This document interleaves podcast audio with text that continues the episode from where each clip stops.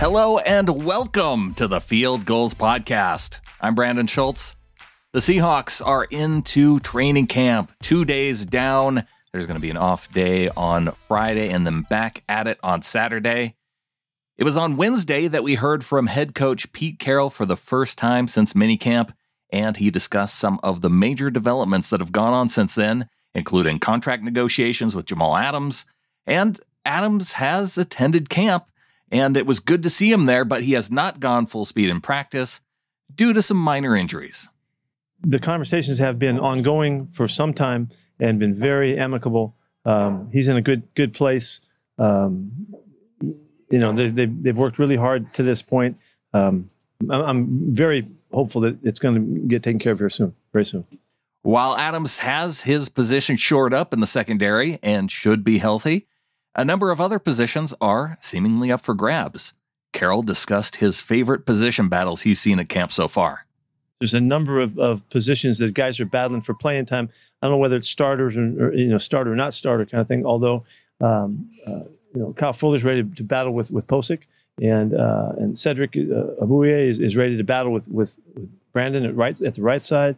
Um, we've got some young young inside guys that are battling. Simmons is is, is going to battle, and Philip Haynes looks really good, by far the best he's looked. He's in great shape uh, right now, so he'll he'll have a chance to battle for you know for how much they can play.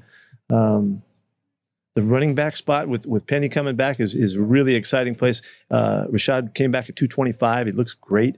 Um, he, he, worked out here all throughout the offseason and it really paid off. Best he's looked uh, since we've seen him. Um, and then, you know, Dallas is working for his stuff. There's, there's a lot of, in Alex, that's a good spot. Um, the tight end spot is, is really competitive because we don't know who's going to take the bulk of the plays. You know, we really like the position a lot. Um, we're really fired up about Gerald Everett. We really think he can do a ton, but we're not sure how to mix those guys yet. We got to find that out as we go through. Um, Colby Parkinson looks exciting too to, for playing time, and we know Will's in there, so it's a really nice competitive spot. I look at that as a competitive spot because they're going they're fighting for playing time, you know, and and uh, and they all can do stuff. So um, the corner spot is is is wide open um, with uh, Kill Witherspoon over there and, and Damarious and, and, uh, and Pierre. Those guys are going to battle. You got a great battle going on on the other side um, with DJ and, and Trey. Uh, both those guys can play and have played. And so um, uh, the I mean, I'm, I just I'm just keep going. Keep going. You, haven't heard from me in a while. Uh, Marquise Marquise Blair is an exciting battle with he and Ugo. You know, those guys are going to battle out at the nickel spot. Um, if you remember, um, uh, Keese was playing. He started, you know, at the nickel spot, and then he got banged up, and, and Ugo took over. So those guys are at a head-to-head battle right there, and and uh, we, if you remember, we were really excited about Marquise and his play.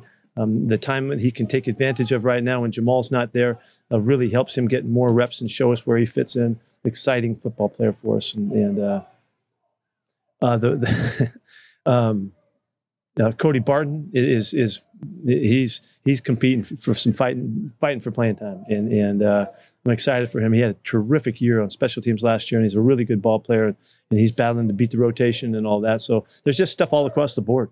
Um, the only guys, you know, Mikey's looking pretty good at, at punter, and and uh, you know, and I think we're okay at the kicking spot. But other than that, um, yeah, we got everybody battling.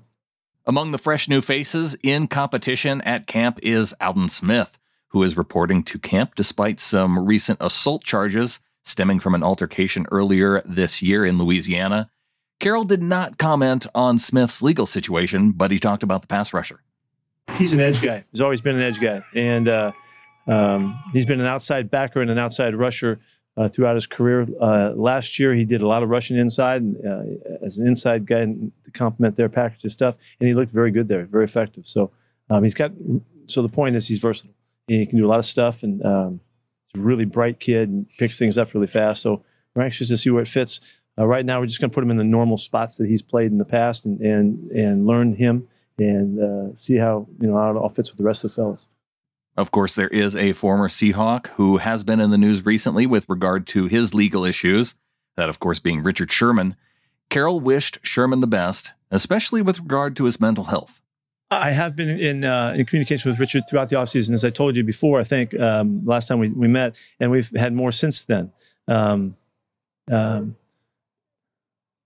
you know, he's got a lot he's working on right now, and um, I wish him the best and the family the best, and that everything works out. And I really believe in the guy. Um, he's really he's a brilliant person, and and uh, uh, and you know he'll he'll figure this out and, and, and, put everything back in order the way it needs to be. It's the way I believe, and so I'm rooting for him.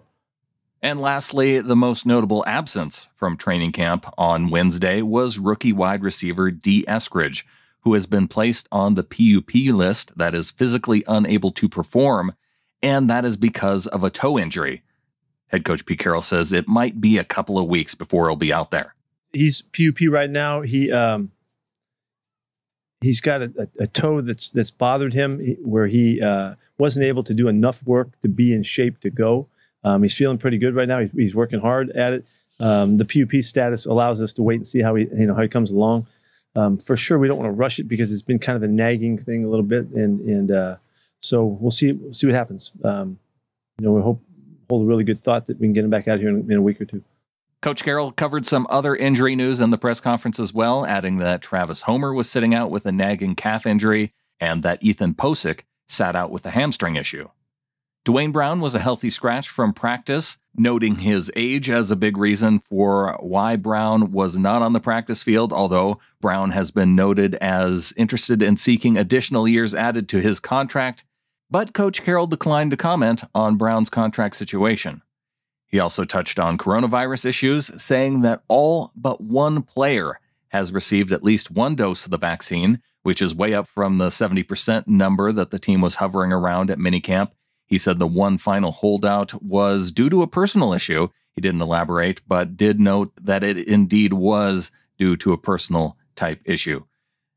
The team also plans to test more than once every two weeks during the season, even though the NFL is currently advising teams only to test once every two weeks. And now, just a few highlights from the press conferences with Carlos Dunlap and Chris Carson.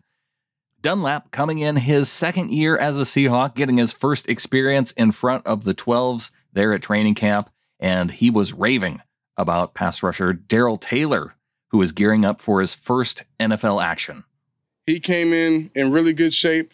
Um, he looks like he's excited to explode off the the tape. Um, I just want to, you know, polish the things that he don't know because he clearly has the tangibles and the attributes to play in this league. But um, you know, uh, football is 90% mental, so I'm trying to give him all the mental information that I can to help him um, speed up that curve from missing last year. Veteran Seahawks running back Chris Carson, meanwhile, spoke about how he wasn't concerned about signing a long term deal this offseason. I didn't really care. I just wanted to play. You know what I mean? Um, like I said, I didn't really care too much. I know I wanted to get some type of money in my pocket, um, you know what I'm saying, to take care of my fam, but I didn't really care if it was one year, two year, three years. It is what it is. And if you want more from Dunlap and Chris Carson, you can watch all of these press conferences up at the Seahawks YouTube channel. Carroll had more to say as well, but trying to keep these into the short bits that you really need to know. So, hope you keep tuning in. We will have more for you throughout the weekend and throughout training camp as we lead up to the mock game coming up in the first week of August. So, lots to talk about, more to come, and until then, go Hawks.